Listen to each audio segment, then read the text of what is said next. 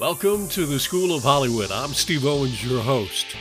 I interview celebrities in Hollywood and talk about their success and how they got to the current status. So if you like the podcast, please share it with your friends and give us a like. Hi, I'm Baily Spinn, and this is School of Hollywood. It's great to have you here. And uh, you've got a brand new single out called Runner Up. What is this song about? And who are the producers behind it? The song is about feeling like you're not good enough in friendships and relationships and just anywhere in certain scenarios too. You feel like someone else is the better choice than you and you're the backup last call friend and you don't feel like you're being picked first or really being appreciated by the people around you, just kind of feeling like a backup option. And the mind behind it is from personal experience. And then my producer is Code Blooded, also Joey. He is incredible and really brought it to life and kind of turned it into that 2000s pop rock kind of sound. So, are you currently signed to a record label or are you an independent artist? And if you're an independent artist, why that route? I am currently independent, and we did have a couple meetings with some record labels, but right now they just want to see you know what the kind of transition is going to be going from having all these big platforms and seeing if it'll transfer over to the music side and just watching the stats because i hadn't released anything before. So we're definitely in contact but independent for the moment just because i really love it and i'd love to build myself as an artist first and really work on my career there. You have more people following you on tiktok than some countries have populations how did you get started to get such a massive audience? I started right back in 2020 or 2021 when the pandemic hit, and I was just a high school senior. And since I was, we got cut out of school. I was at home with nothing to do, no prom, no graduation. So I really started posting these videos online just because I was bored and didn't really have anything to do. And I thought they were funny. But it ended up really escalating pretty quickly, and it turned into a full time thing for me. And I was posting content every single day. And I think the reason it got to the point that it has is because I've been very, very consistent because it always was a dream of mine. So every single day, no matter how I was feeling, I was pushing out content and coming up with new original ideas. So it's been a really fun journey. It is a really crazy number. Sometimes I can't even really comprehend how many people that would be if they were standing right in front of me. I think it would be very insane. What five tips would you give somebody just starting a TikTok? Definitely make sure you are posting every single day. I say that a lot, but the TikTok algorithm really loves when you post every single day. And same with all the other platforms. They're going to put you into that algorithm, especially if you stick around the same time. Definitely be consistent in the type of content you're creating too. It's nice. You don't want to be too far into a box, but you also don't want to be so broad that people don't really know what to expect from you because usually people will follow you because they liked one thing. So I always really say to watch your analytics that would be number three is look at your analytics page and see who's engaging with your content and what kind of people are engaging with your content because that'll really give you a better read on what you can do to grow your account. And also don't be afraid to try something new. If what you're doing doesn't really seem to be working and you're getting frustrated probably take a step back breathe for a second because it can be really frustrating when you put a lot of time and effort into a video and it doesn't do well. So take a minute to breathe and really think about what you could do to maybe explore out of your box a little bit. Great. Why do you think TikTok has grown so fast for you, whereas Instagram is slow to get to the party? What's the difference in your audience, do you, do you feel?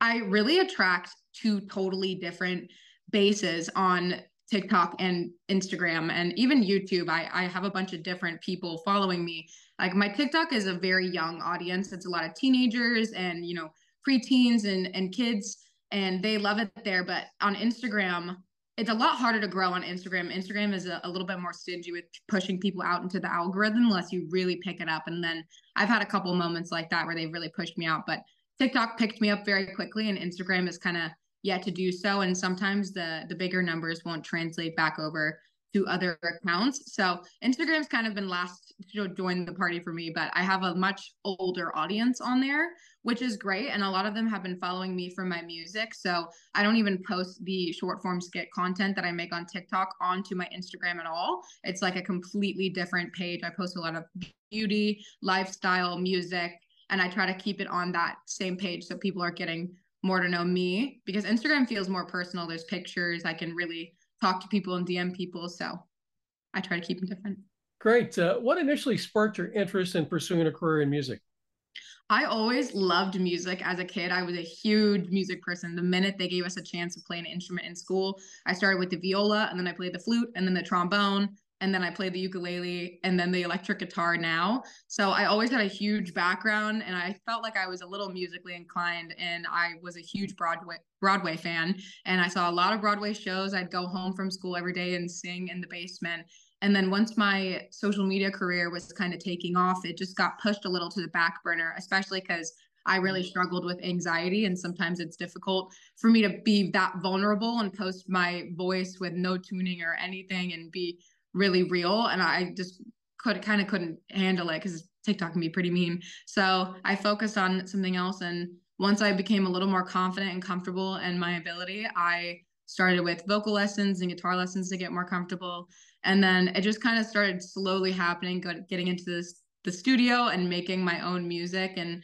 kind of slowly introducing my audience to the fact that I want to sing and that it's always been a passion of mine it's just been difficult for me to share it because I have to get over that that barrier and I think I have when listening to runner up the uh, first thing that came to mind was that uh, you have similarities to Avril Lavigne and I know she did a cover of her uh, on your your page.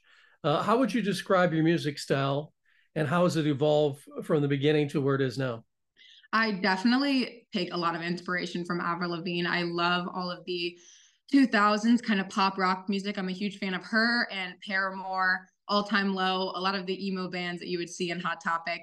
Those are my favorites. And so once I started making my own music, we kind of started out with more pop sounding songs. And every time we would make one, it kind of just wasn't feeling right for me. And a lot of the music I listen to is pretty intense. I don't listen to heavy metal or anything, but it's very rock. And I was like, what if we just went a little bit harder and see how that feels? Because I really want to bring in some of the elements. I love Avril, but also I love really headbang music that is really heavy on guitar solos and drums. And it's just, very nostalgic of 2000s rock and like anthem and shouting. So once we made Runner Up, which came out a little bit more punk, I loved it so much. And then we created Romance is Dead too, which goes even harder. And it's honestly, every time I get in the studio, I feel like my songs get a little more rock, rock and roll every single time. I've just been amping it up a little bit because I really love it. What is your creative process when you're writing a song and where does the inspiration for the lyrics come from?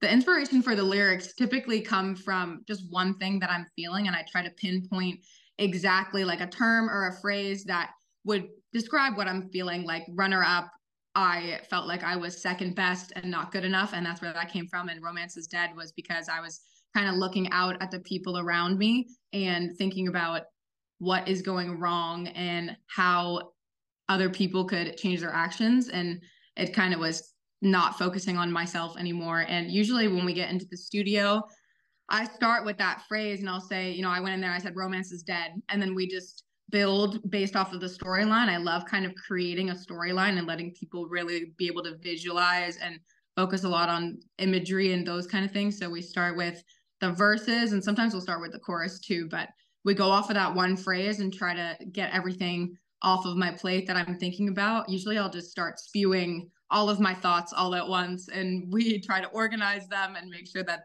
they make sense and then we'll I'll usually give a, a song kind of inspiration for the track and then we'll go based off of that, you know, following the same kind of progressions or the same energy. How do you balance staying true to your artistic vision while catering to your audience expectation?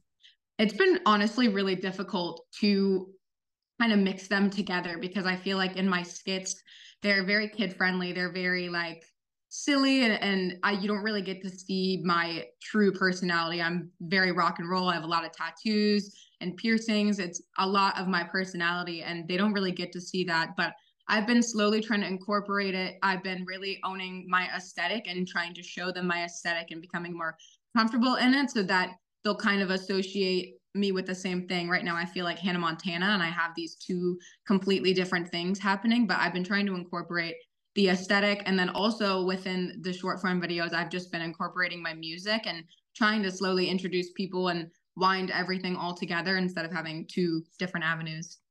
How do you approach collaborations with songwriters or other musicians? I usually like to go after people that I really look up to. Like when I wrote Runner Up, it was in collaboration with Lolo.